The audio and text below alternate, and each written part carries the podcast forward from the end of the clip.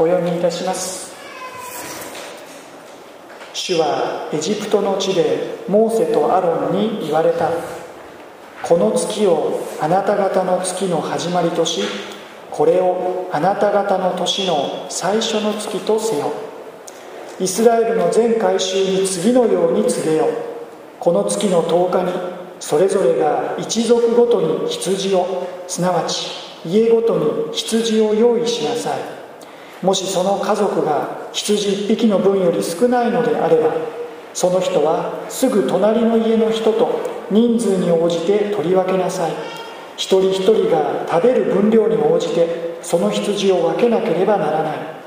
あなた方の羊は傷のない一切のオスでなければならない。それを子羊かヤギのうちから取らなければならない。あなた方はこの月の14日までそれをよく見守る。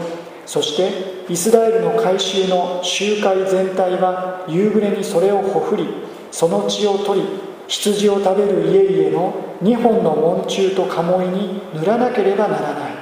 そしてその夜その肉を食べる。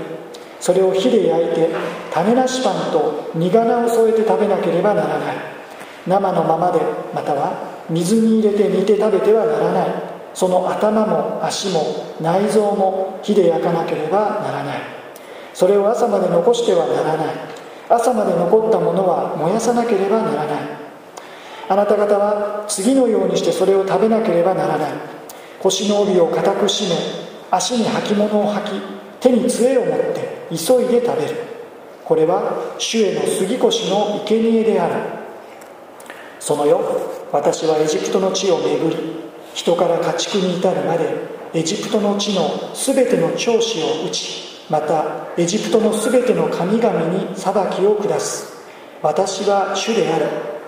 その血はあなた方がいる家の上であなた方のために印となる。私はその血を見てあなた方のところを過ぎ越す。私がエジプトの地を打つ時滅ぼす者の災いはあなた方には起こらない。この日はあなた方にとって記念となる。あなた方はその日を主への祭りとして祝い世々守るべき永遠の掟としてこれを祝わなければならない。聖書は以上です。ただいまの箇所を中心に救いの恵みを原点としてという題でメッセージをいたします。お祈りをいたします。天の神様この朝もあなたが聖書の言葉を持って私たちに語りかけてくださることをありがとうございます。聞く耳を持って聞き心を開いてあなたの御言葉とまたその御心がよくわかるように私たちを助け導いてください。イエス様のお名前によってお祈りします。アーメン。出エジプト記。400年にわたる奴隷のイスラエルがエジプトから救い出されていく。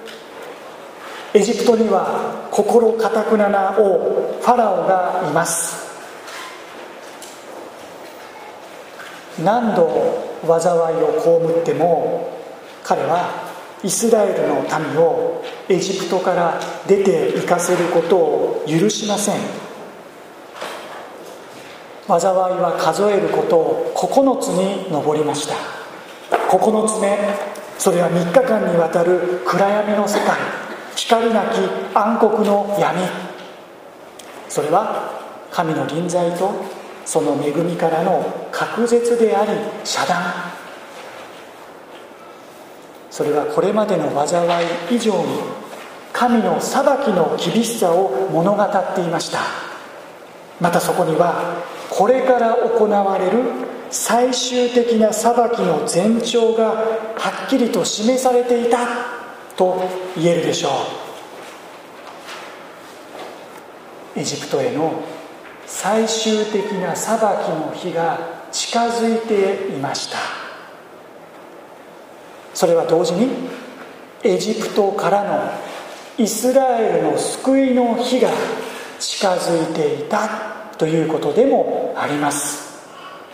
神様はエジプトに対する裁きとイスラエルに対する救いというこの両面を通してご自身の見業とその道からを表そうとされていました。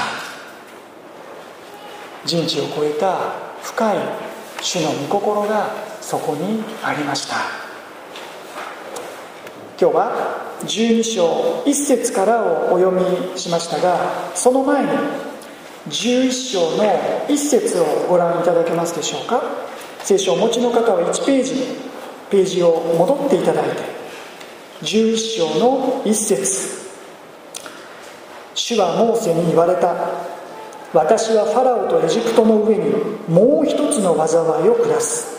その後で彼はあなた方をここから去らせる。彼があなた方を去らせる時には本当に一人残らずあなた方をここから追い出す。もう一つの災いを下す。ここでは詳しい内容が記されていませんけれどもこの後11章4節からを見ると主はモーセを通してファラオにこれから起こる第10番目の災いすなわち最後の災いについてこう語っていきます。4節と5節だけを読みます。4節と5節。モーセは言った主はこう言われます。真夜中頃私はエジプトの中に出ていく。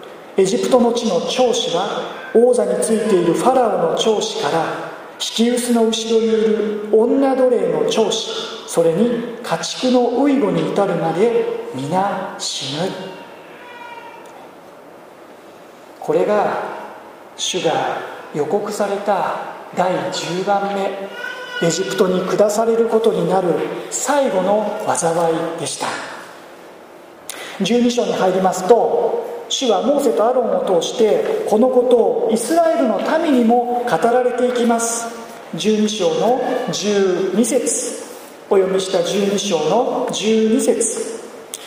その夜私はエジプトの地を巡り人から家畜に至るまでエジプトの地のすべての長子を打ちまたエジプトのすべての神々に裁きを下す。私は主である。この言葉は主がイスラエルの民に向けて語られた言葉でした。そのことを心に留めながら12章の1節と2節に戻っていただいて12章の1節と2節。主はエジプトの地でモーセとアロンに言われた。この月をあなた方の月の始まりとしこれをあなた方の年の最初の月とせよ。この月を最初の月とこの月を最初の月とこの月。皆さん1年の中で何月が始まりの月ですか？皆さんにとって。いやそんなことあんまり考えたことない。年の最初って言われたらやっぱり1月？あるいは年度という意味では4月？ある人にとっては私は8月生まれなのであ私は8月生まれなので確かに。やっぱり8月からが私にとっての最初。仕事をしている方締めの月があるから。私は1年の中でやっぱりこの月からこの月までそういうことがあるでしょうか。当時の中東世界はいわゆる太陰暦月の満ち欠けをもとに暦が定められていました。そこでは特に農作物の収穫時期これを1年の大きな区切り節目と考えていたようです。具体的には現在の9月から10月頃。そんな中で主はエジプトに起立している奴隷のイスラエルに対して言われました。この月をあなた方の月の始まりとしこれをあなた方の年の最初の月とせよ。この月とはこの後13章の4節を見るとアビブの月のこの日あなた方は出発するとあります。この月とはアビブの月。これは後に23の月とも言われていくことになりますが現在の暦太陽暦では3月から4月にかけての時期にあたります。ポイントは少なくとも当時の暦当時の社会において年の始まりとは言えない時期当てはまらないような月をあなた方の年の最初の月始まりの月とせよと主が命じられた定められたということです。なんでこの月ですか？それはこの月これから行われることをこの月に行われた主の御業を心に刻んでここを原点として歩めということ。これからはここを出発点としなさいということです。この月これから行われること。この月ここで行われること。それは何でしょうか？それはこれからエジプトに下される災いでありそれはその災いとともに成し遂げられた出エジプト救いの出来事です。今日は特にエジプトに下った第10番目の災いに注目しましょう。それは先ほどお読みしたようにエジプト中のウイゴというウイゴ長子という長子が死んでいくというこの悲劇です。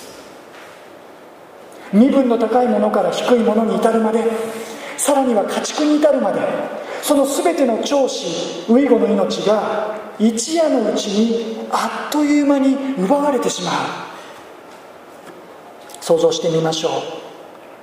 子供がいる家庭であればその長子跡取り長男の命が奪われてしまいます。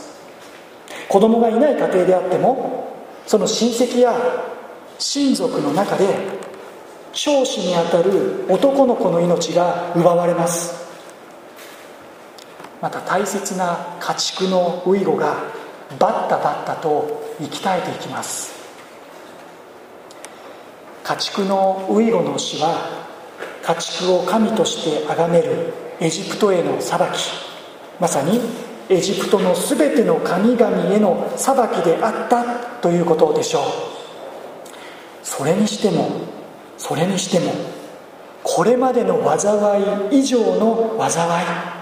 これは実に痛ましい惨劇悲劇ですね。先にその様子を垣間見ますと12章の29節から30節にこうあります。12章の29節から30節モニターにも表示されます。真夜中になった時主はエジプトの地の全ての長子を王座についているファラオの長子から地下牢にいる捕虜の長子に至るまでまた家畜のウイゴまでも皆撃たれた。その夜ファラオは彼の全家臣またエジプト人全てと共に起き上がった。そしてエジプトには激しく泣き叫ぶ声が起こった。それは死者のない死者のいない家がなかったからである。想像を絶する光景。同情してあまりある状況。我がこととして考えた時にゾッとするような惨状とても受け入れがたい現実。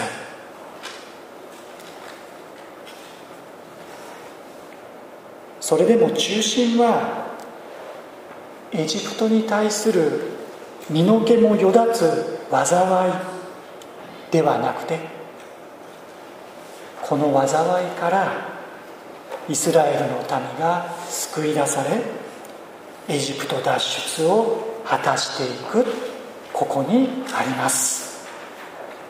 別の言い方をしますとイスラエルのエジプトからの脱出とは出エジプトとは単に異教異国の地エジプトでの長きにわたる気流生活奴隷生活からの解放ということだけではなく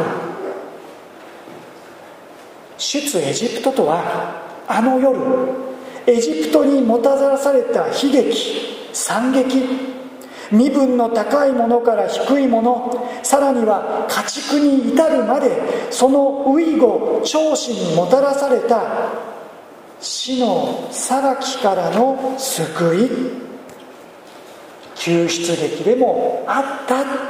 ということです。ではイスラエルの民はどのようにしてあの死の裁きを免れあの惨劇から救い出されていくのでしょうか。そのためにイスラエルの民に主が求められたことは何だったでしょうか。いや主が備えられたことは何だったでしょうか？12章の3節から11節にそのことが記されています。時間の関係からもう一度お読みすることは割愛しますがポイントは大きく2つ。1つ目はエジプトに裁きが下される前日その夕方に各家庭親族ごとに備えた傷のない一切のオスの羊をほふって食べなければならないということ。このことにどういう意味があるんでしょうか？11節の最後にこれは主への杉越の生贄であると記されています。つまりこの羊はエジプトで犠牲となるウイゴの身代わりでした。イスラエルが死の裁きを免れるために神の御怒りがイスラエルを通り過ぎるために捧げられほふられる羊でした。それゆえこの羊は杉越の生贄と言われた。2つ目は12章7節に記されているようにその血を取り羊を食べる家々の2本の門柱と鴨居に塗らなければならないということ。これにはどういう意味があるんでしょうか。それは12節から13節。ここはお読みします。12節から13節。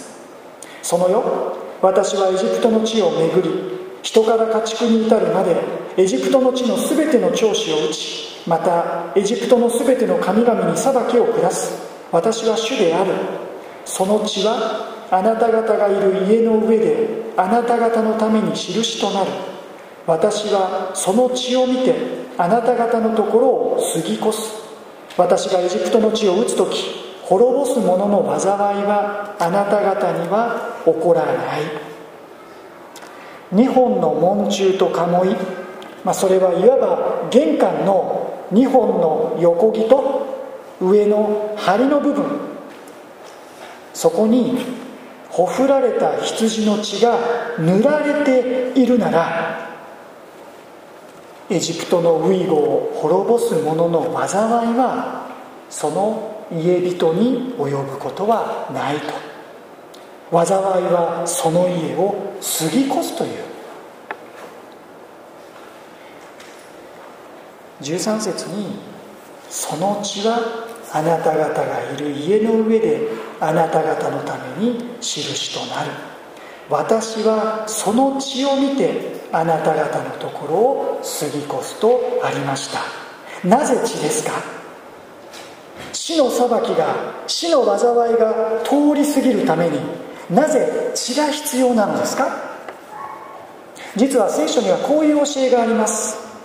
お開きにならなくても結構ですけれども旧約聖書のレビ記17章11節モニターには表示されるでしょうか？レビ記の17章11節。実に肉の命は血の中にある。私は祭壇の上であなた方の魂のためになだめを行うようこれをあなた方に与えた。命としてなだめを行うのは血である。なだめを行うのは血である。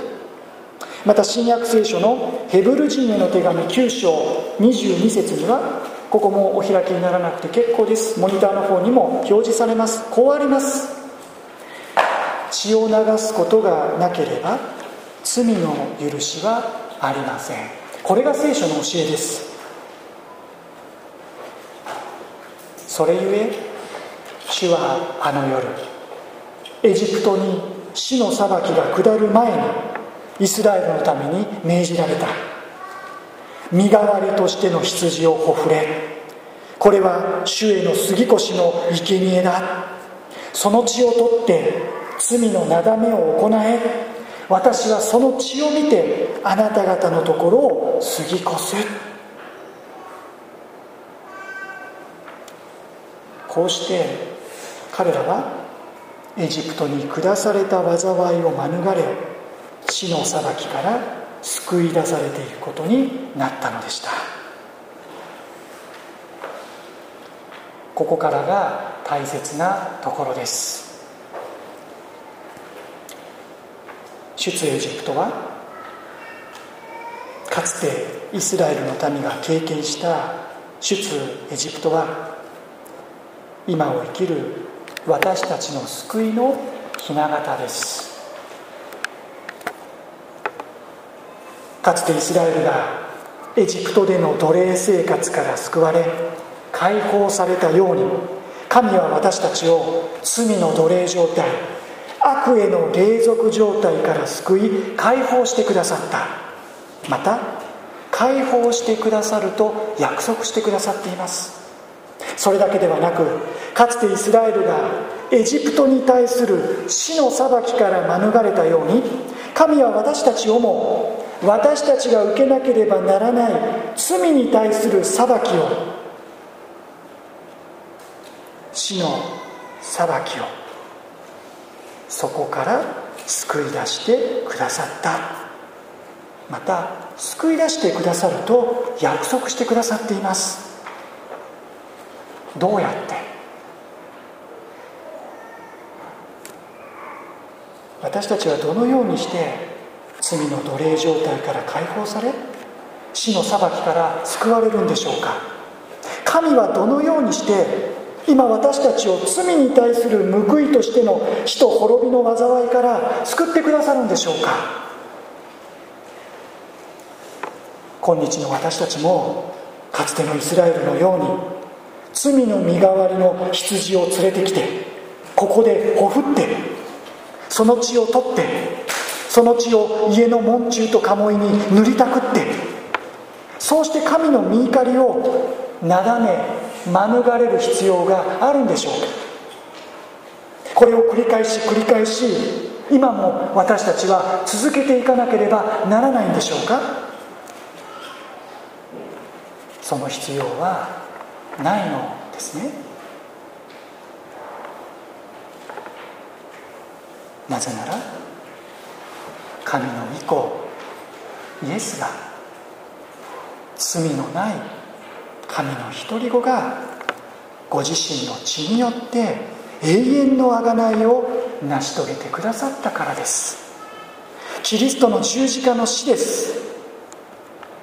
キリストの死からのよみがえりです。新約聖書のヘブル人への手紙9章14節から15節にはこうあります。ここもお開きにならなくて結構です。モニターの方に表示されます。そちらをご参照ください。ヘブル人への手紙9章14節から15節にこうあります。キリストが傷のないご自身を常しえの御霊によって神にお捧げになったその血はどれだけ私たちの良心を清めて死んだ行いから離れさせ生ける神に仕えるものにすることでしょうか。キリストは新しい契約の仲介者です。また同じ9章26節にはこうあります。お読みします。しかし今キリストはただ一度だけ世々の終わりにご自分を生贄として罪を取り除くために現れてくださいました。さらにもう一箇所。新約聖書ペテロの手紙第1 1章18から19ここも私がお読みします。ペテロの手紙第1 1章18から19ご存知のようにあなた方が先祖伝来の虚しい生き方からあがない出されたのは銀や金のような朽ちるものにはよらず傷もなく汚れもない子羊のようなキリストのたっとい地によったのです。同じペテロの手紙第12章24節。キリストは自ら十字架の上で私たちの罪をその身に負われた。それは私たちが罪を離れ義のために生きるため。その打ち傷のゆえにあなた方は癒された。御言葉は繰り返し繰り返しイエス・キリストが私たちの贖いとなられた。私たちの罪の身代わりとなられた。ご自身の血をもってなだめを成し遂げてくださったと教えます。何よりイエス様ご自身が出エジプトの出来事から千数百年後あの時主が定められた杉越の祭りその祝いの席であの最後の晩餐の席でパンとブドウ酒を前にして弟子たちに言われました。取って食べなさい。これは私の体です。この杯から飲みなさい。これは多くの人のために罪の許しのために流される私の契約の血ですと。こうしてイエス様はご自身の十字架の死によって私たちに対する贖いの御業が成し遂げられることをはっきりとお示しくださったのでした。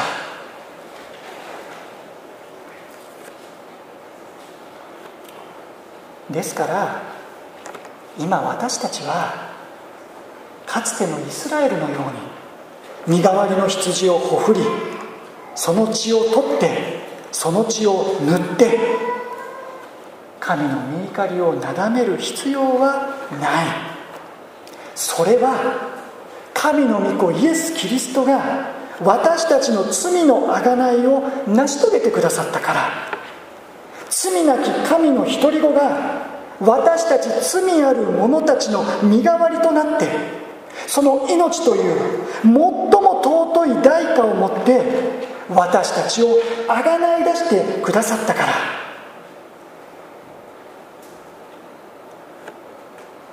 今の私たちに求められているのは私たちの身代わりの羊としての十字架にかかられなだめと清めの血潮を流され私たちのために贖いの死を成し遂げてくださったイエス様への信仰です。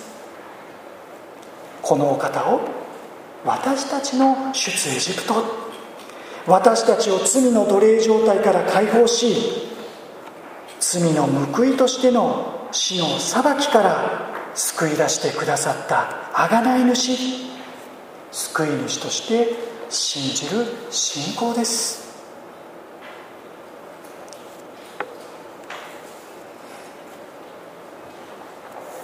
主はイスラエルのために言われました。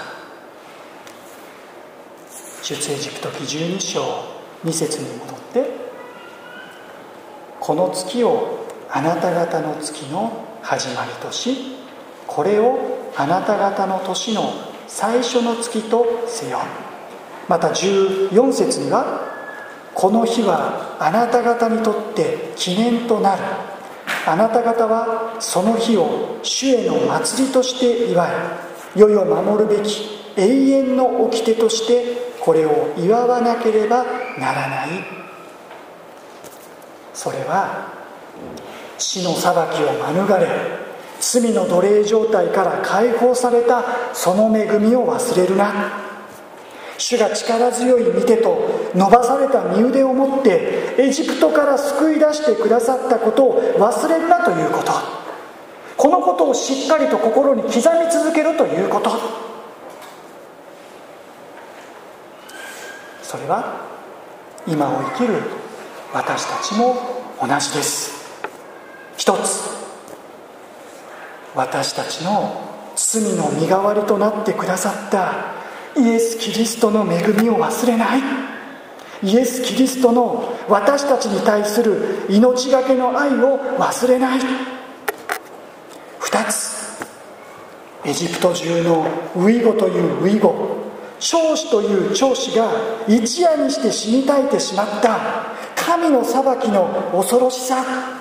それほどまでに死に値するほどに私たちの罪は神の御前に大きいのだ。このことを忘れない。3つ。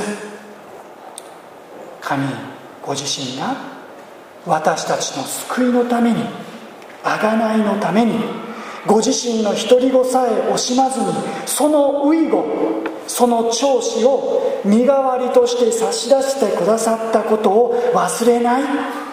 神もまたそのご自身の独り子遺語長子の死を味わわれた。神もまたその悲しみを味わってくださった。このことを忘れない。4つ。何よりご自身の独り子を差し出したでもあなたを買い戻す。あなたをあがない出すと。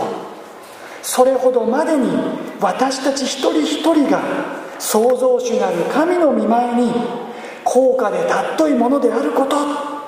神はそれほどまでに私たちを愛し愛し抜いてくださっていること。このことを私たちは忘れない。どんな時にも忘れてはならない。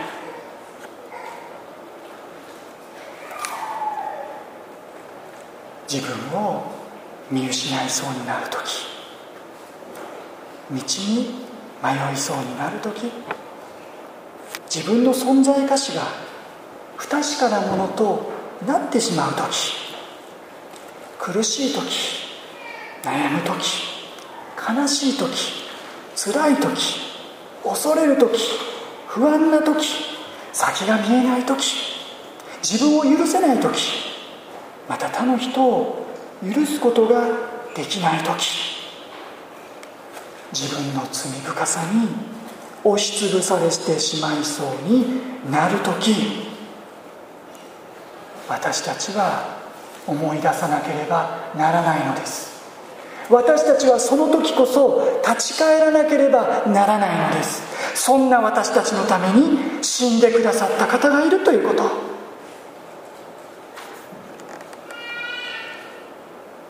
そんな私たちを愛し続けてくださっている方がいるということ。私のために十字架にかかって死んでくださったイエス様のこと。死んでよみがえり。今も共にいてくださるイエス様のこと。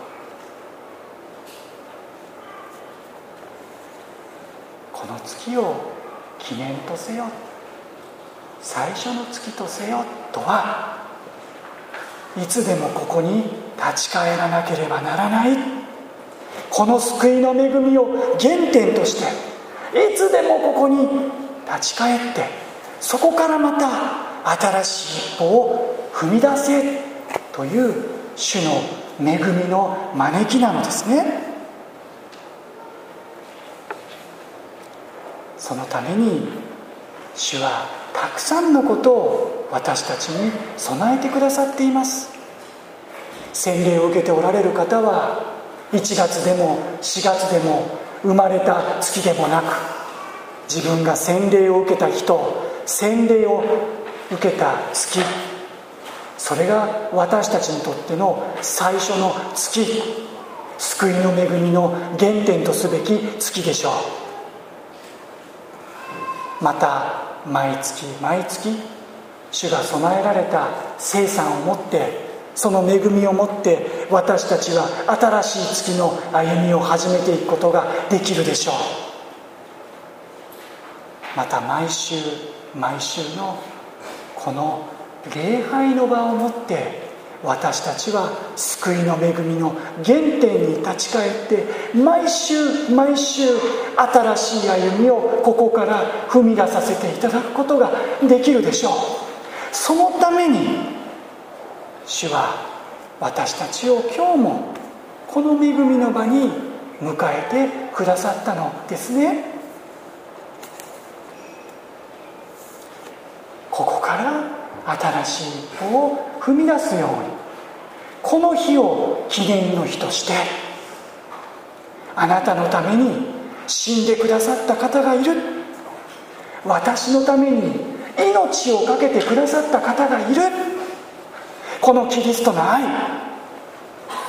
ご自身の独り子さえ惜しまず私たちのために差し出してくださった方がいる。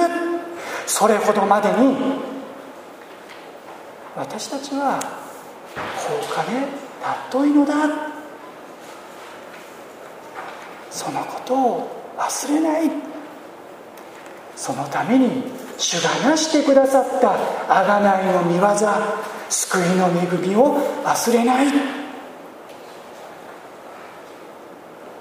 そこに立つことができるように。立ち返ることができるようにと。主はこの朝も私たちをここに十字架のもとに導いてくださったのです。お祈りをいたしましょう。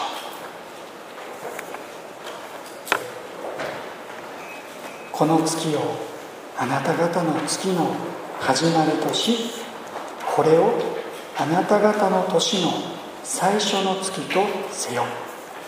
この日はあなた方にとって記念となる。天の神様。エジプトに下された最後の災い。あらゆる家庭の長子。ウイゴの死。それは痛ましすぎるほどのもの。身の毛もよだつ災い。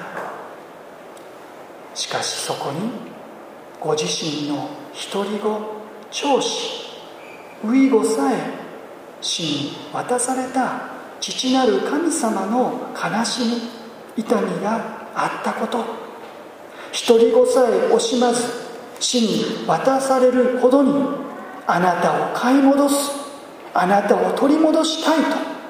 そのように今日も愛の御手を私たちに差し伸べてくださっている神様の愛キリストの贖いの御業それほどまでに深く大きく果てしのない私たちの罪深さとそれを超えるあなたの愛と恵みに目を留めることができるように導いてください。またこの救いの恵みその原点に立ち返ってもう一度ここから自分を許し他の人を受け入れあなたと共に新しい歩みを始めていくことができるように顧みてください。イエス様のお名前でお祈りします。アーメン。賛美とともに備えられた献金を捧げましょう。前のカゴにまた真ん中のカゴお近くのところにそれぞれが備えられた献金私たちに与えられた救いの恵みに対する感謝の応答またこれから主と共に歩んでいきますとの献身の志。賛美のともに主の前に献金を捧げましょう。